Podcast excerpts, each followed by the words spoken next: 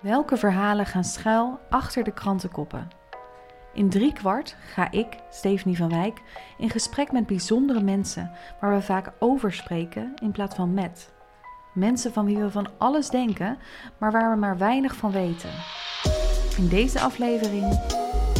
Dat is echt een enorme tegenstelling in mezelf. Dat ik graag met mensen wil zijn, maar tegelijkertijd dat helemaal niet aan kan. Vaak denk ik uh, ben je wellicht een makkelijk slachtoffer. Want ik deed bijvoorbeeld niet echt iets terug. Ik sta altijd op dezelfde, uh, op dezelfde tijd op. Altijd op dezelfde tijd naar bed. Ik eet altijd op dezelfde tijden. Ik ben uh, Anne van de Beek.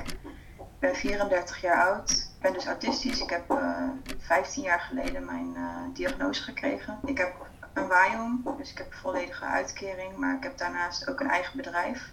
Dat heet Atypist. Ik werk daarin als tekstschrijver voor verschillende opdrachtgevers, maar ook voor mijn eigen blog, waar ik schrijf over autisme.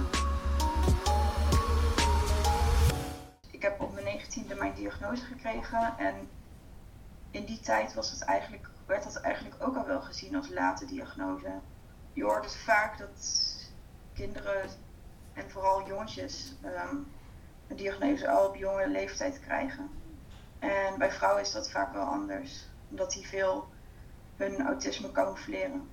Toch zat je dan met bepaalde klachten dat je dacht van nou ja, ik ga wel, ik ga daarvoor wel naar de dokter? Ik ging op een gegeven moment inderdaad naar de dokter en dat was met angstklachten. Ik had heel veel last van sociale angsten. En die verwees me door naar een psycholoog. Nou, en toen kreeg ik daar een beetje behandeling voor mijn angstklachten, maar dat hielp niet echt. En toen ben ik naar een studentenpsycholoog gegaan, omdat ik inmiddels was gaan studeren. En daar kwam ik er, ondertussen was ik zeg maar ook um, een beetje onderzoek aan het doen naar mezelf. Van, goh, wat kan er nou spelen? Waarom werkt die behandeling voor de angst niet? En toen heb ik op een gegeven moment zelf eigenlijk tegen die studentenpsycholoog gezegd van ja, ik denk toch dat er meer speelt. Dat er ook al sinds jonge leeftijd uh, dingen uh, ja, anders zijn aan mij. En ik had een klasgenoot die um, op de middelbare school, die was onderzocht op Asperger, heette dat toen nog. Maar hij bleek dat niet te hebben. En toen ben ik het gaan opzoeken. En toen dacht ik, want ik ken natuurlijk autisme als um, ja, waar ook wel vaak een verstandelijke beperking bij kan kijken. Dus ik had nooit gedacht dat ik autistisch zou kunnen zijn. En toen ik dus over Asperger las, dacht ik, hé, hey, dat is wel herkenbaar.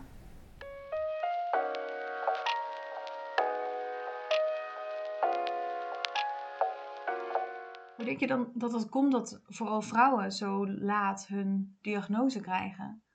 Zijn er te veel vooroordelen of zo, of een bepaald beeld over autisme? Wat niet klopt dan? Ja, ik denk dat het bij veel mensen zo is die uh, nog voor hun diagnose zitten, dat die zelf ook vooroordelen hebben over autisme. Bijvoorbeeld dat vrouwen het niet kunnen hebben, of uh, dat je niet empathisch kunt zijn, of dat je geen oogcontact maakt. Dat soort dingen. En dan denk je niet over jezelf, oh, misschien ben ik wel autistisch.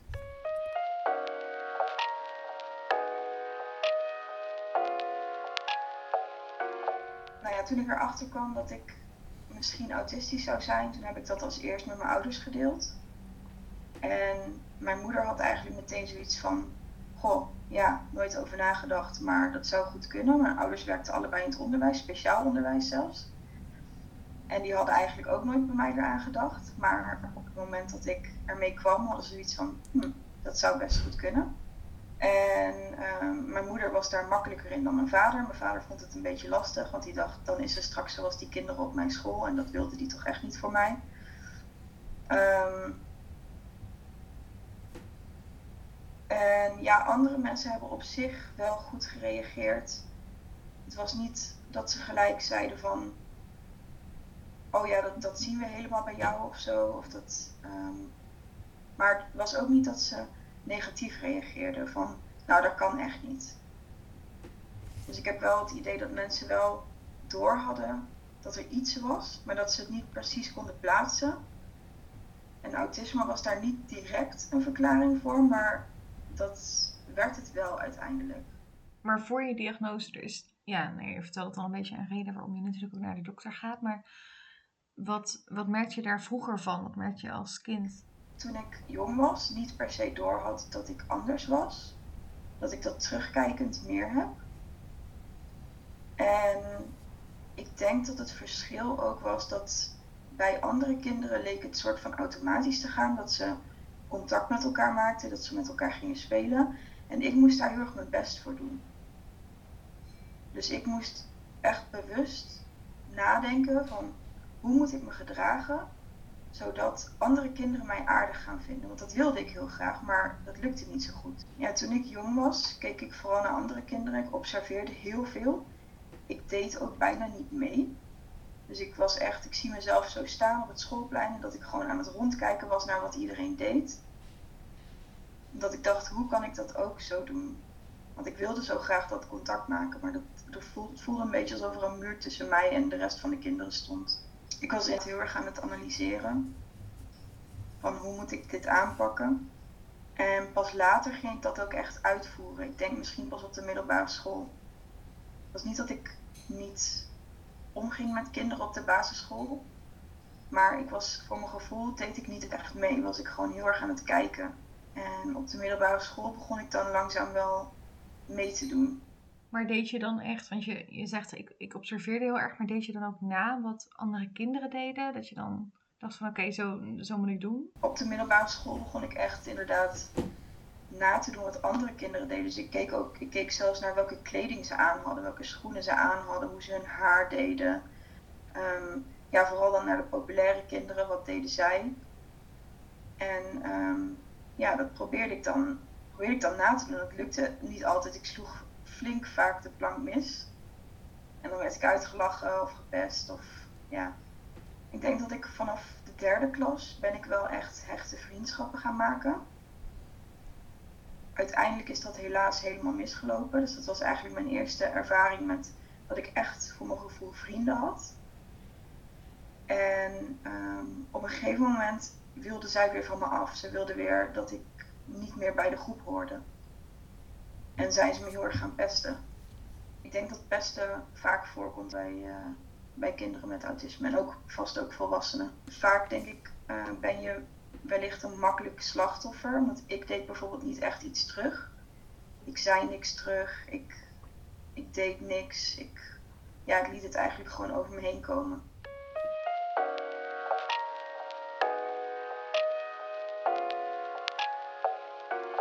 Toen ik mijn diagnose kreeg, was dat aan de ene kant wel, voelde wel als een, als een opluchting.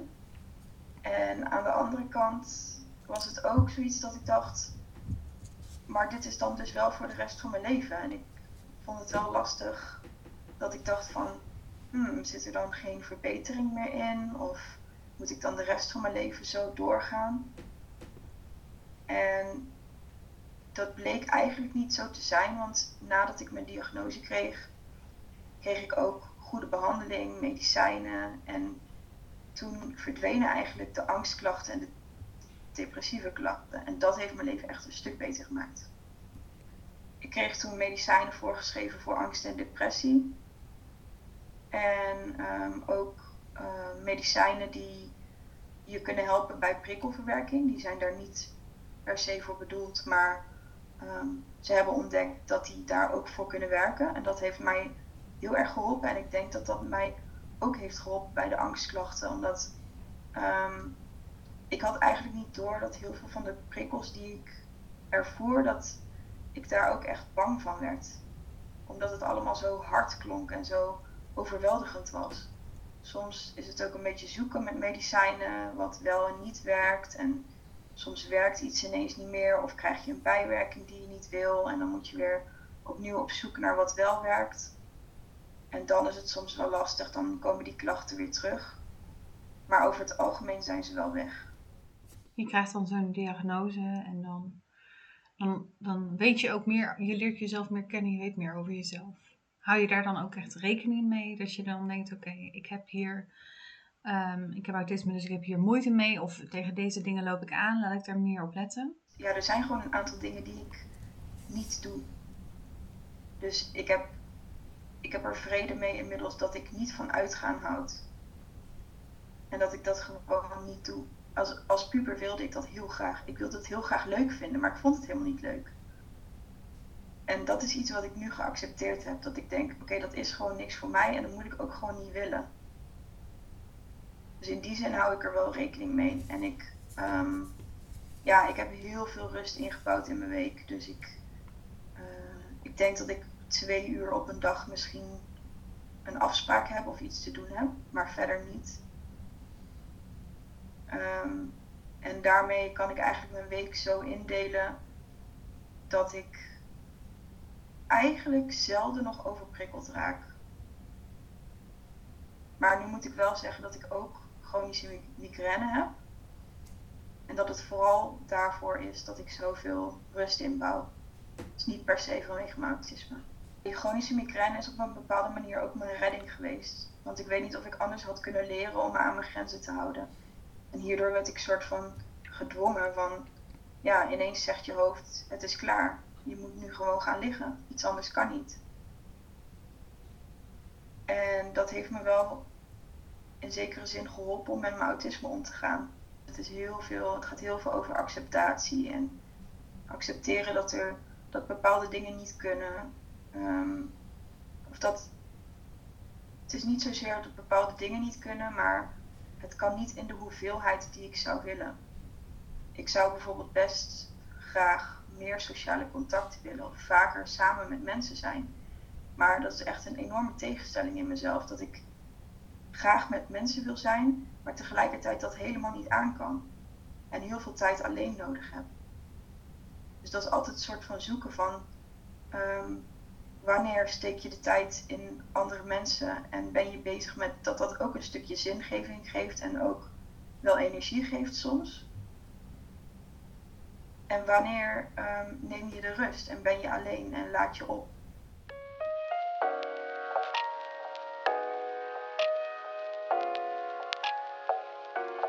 Alleen kunnen zijn, dat is ehm, ook een kracht.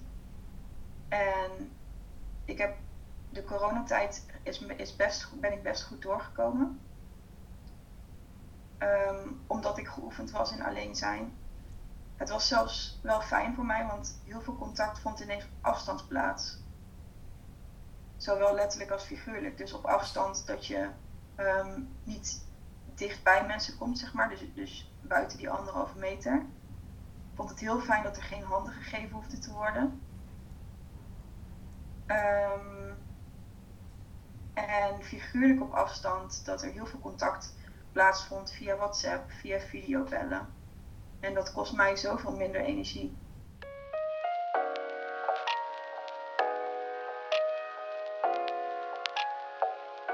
Ja, ik ben in bepaalde mate onafhankelijk. Ik heb wel uh, eh, 24-7 begeleiding. Dus dat komt waarschijnlijk niet zo over als je zo met me praat. Um, ik heb het wel nodig dat er mensen in de buurt zijn, dat ik mensen kan bereiken. Dat mensen ook mij um, aansporen om even wat te gaan doen of even afleiding te zoeken of ja, gewoon even meedenken over hoe ik de rest van mijn dag indeel.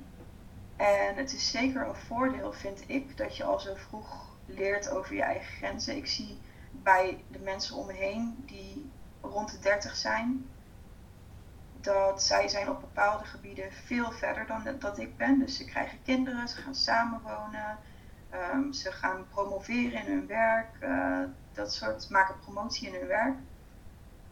Maar vaak hebben zij nog niet geleerd over je grenzen, wat, wat ik al geleerd heb. En dan zie je dus vaak dat, er, um, dat mensen een burn-out krijgen of um, ja, op een bepaald gebied vastlopen. Wat ik ergens wel fijn vind, is dat ik het gevoel heb dat ik die mensen dan heel goed begrijp. En dat dat ook op een bepaalde manier weer een band geeft. En ja, dat dat helpend is in het uh, onderhouden van sociale contacten.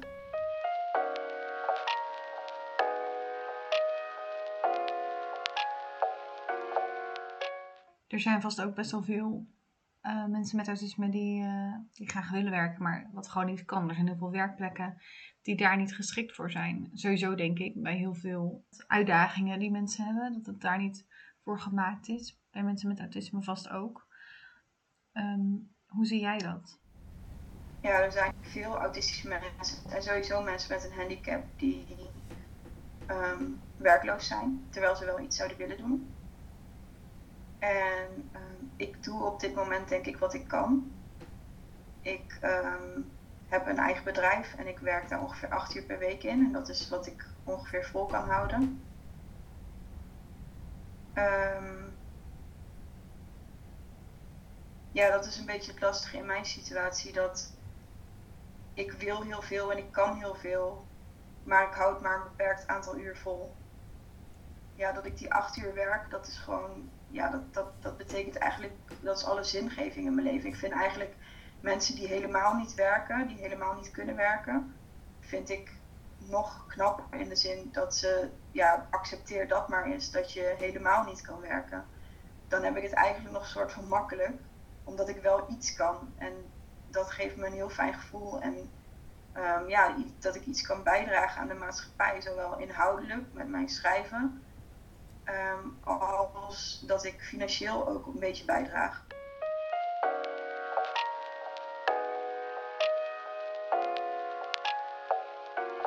Mijn dag in door middel van een, uh, een app, dat heet de Activiteitenweger. En daarmee mee deel ik mijn dag in op basis van activiteiten die groen, geel, oranje of rood zijn. Dat is naar aanleiding van hoeveel energie ze kosten. En je, hebt dan, je kunt dan samen met een ergotherapeut kun je uitzoeken hoeveel punten jij op een dag mag besteden.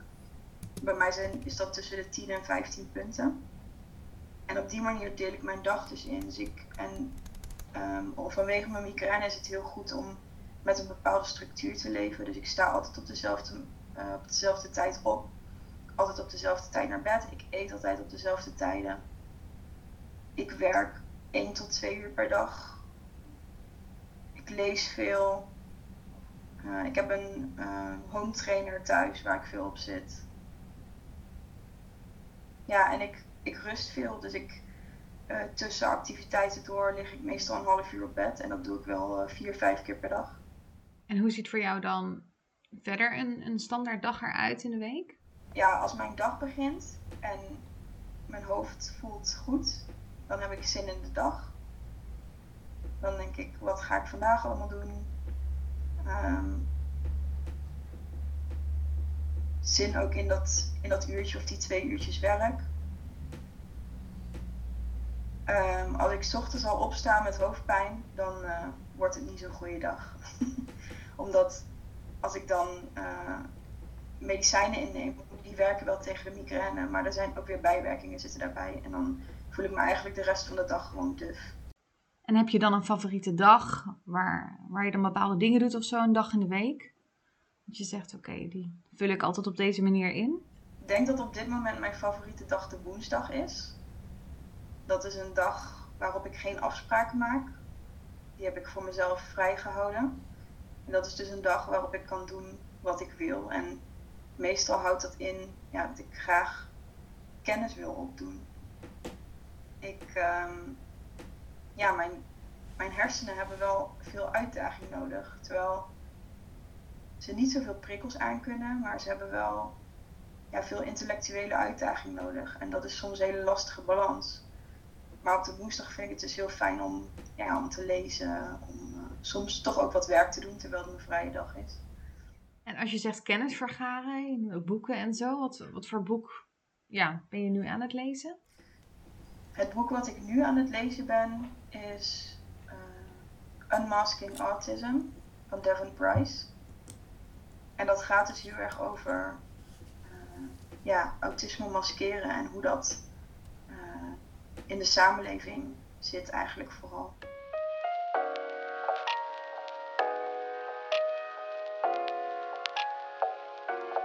Soms vraag ik me af waarom het beeld van autisme nog zo stereotype is. Omdat in mijn wereld zie ik alleen maar zie ik bijna alleen maar niet-stereotype voorbeelden. En dan denk ik af en toe, hoe vaak moeten we nog herhalen dat autisten echt wel empathie hebben? Of dat autisten echt wel oogcontact kunnen maken of gewoon sociaal kunnen zijn of uh, ook extravert kunnen zijn. Ja, wat ik zie, vooral online, zie ik een heel divers beeld van autisme. Maar toch is het nog steeds in de mainstream media of films en tv misschien. Ik denk dat toch in de mainstream media, in films of series, dat mensen daar een bepaalde boodschap uit meenemen. Um, vaak zijn die stereotypes die je in films en, op tv ziet, zijn nog best wel achterhaald. En er zijn natuurlijk ook stereotypes uit het verleden die nog meespelen. Zoals Rain Man. Ja, waarom moeten we het daar nog over hebben? Dat is meer dan 30 jaar geleden. Maar toch zijn er nog stereotypes uit die film die vandaag de dag nog spelen.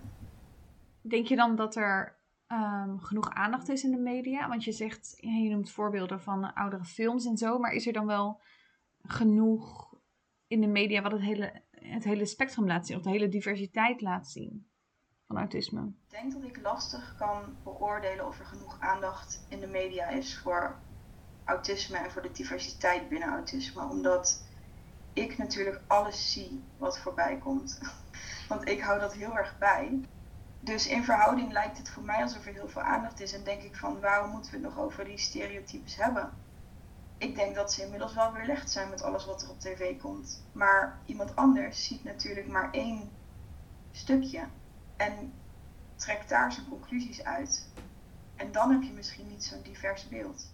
Door internet hebben veel van die groepen, die gemarginaliseerde groepen, inderdaad de mogelijkheid om hun eigen verhaal te vertellen. Zoals jij natuurlijk ook doet ja, ik geef ook andere mensen wel eens het woord door ze een gastblog te laten schrijven.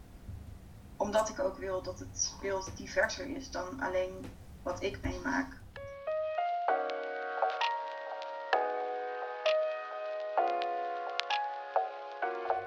Eén type autist bestaat niet, nee.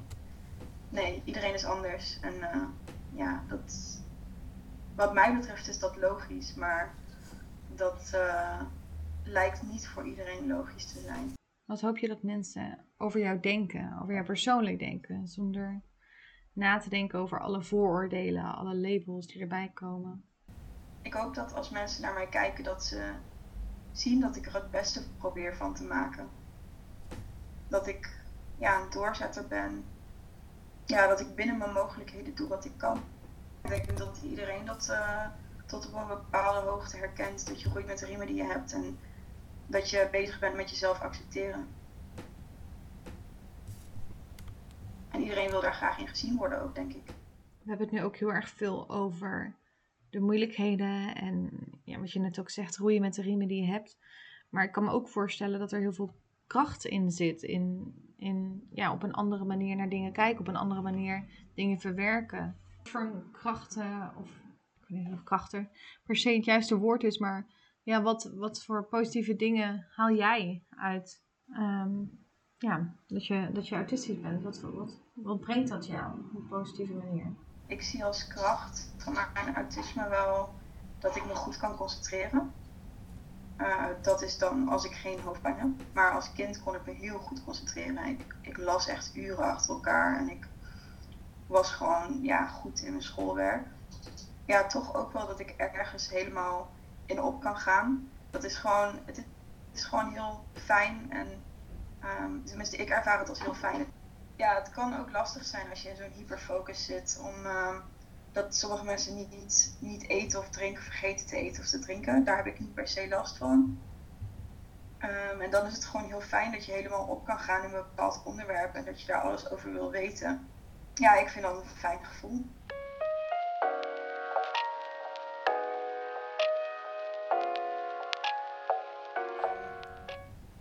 we hebben het ook gehad over het verschil tussen mannen en vrouwen met autisme. En ik denk dat daar eigenlijk niet zo'n verschil is. Het is meer een maatschappelijk probleem. Dus ehm, hoe vrouwen opgevoed worden, uh, hoe je in elkaar zit als vrouw, um, dat je gewoon meer behoefte hebt om sociaal te zijn. Um, dat maakt dat het er aan de buitenkant anders uitziet. Maar ik denk niet dat het anders is. Vrouwen die camoufleren hun autisme vaker. En dat is omdat ze gedwongen worden eigenlijk door de maatschappij om dat te doen. Uh, het camoufleren van autisme komt vaker voor bij uh, dus de gemarginaliseerde groepen. Ja, het is eigenlijk wel grappig, want ik heb nu al best lang mijn diagnose eigenlijk, maar nog steeds is dit een onderwerp dat ik probeer om mezelf te zijn en niet altijd maar te camoufleren. En nog steeds is dat moeilijk, want je wil ook dingen bereiken in de maatschappij.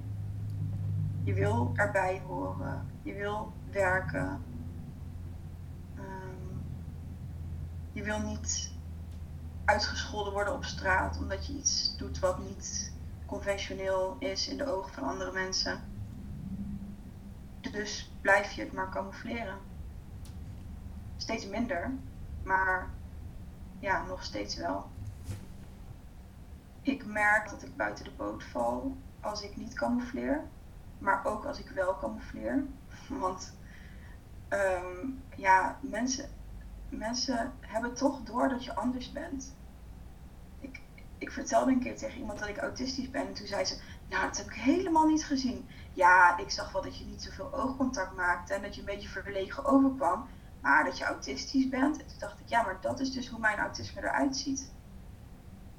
Dat hebben mensen niet door, dus ze, ze zien wel, ze merken echt wel op dat er iets anders is, maar ze kunnen het niet plaatsen. Je zou ook kunnen zeggen, ik, ik mask dat niet, ik, ik laat het zien en, en nou ja, dan merk je dat ik, dat ik anders ben. Ehm, zou dat dan erg zijn dat ze dat van je weten van oh, dat je autisme hebt of dat je, dat je nou ja, tussen haakjes anders bent? Anders gedraagt? In theorie is dat niet erg dat er iets anders is.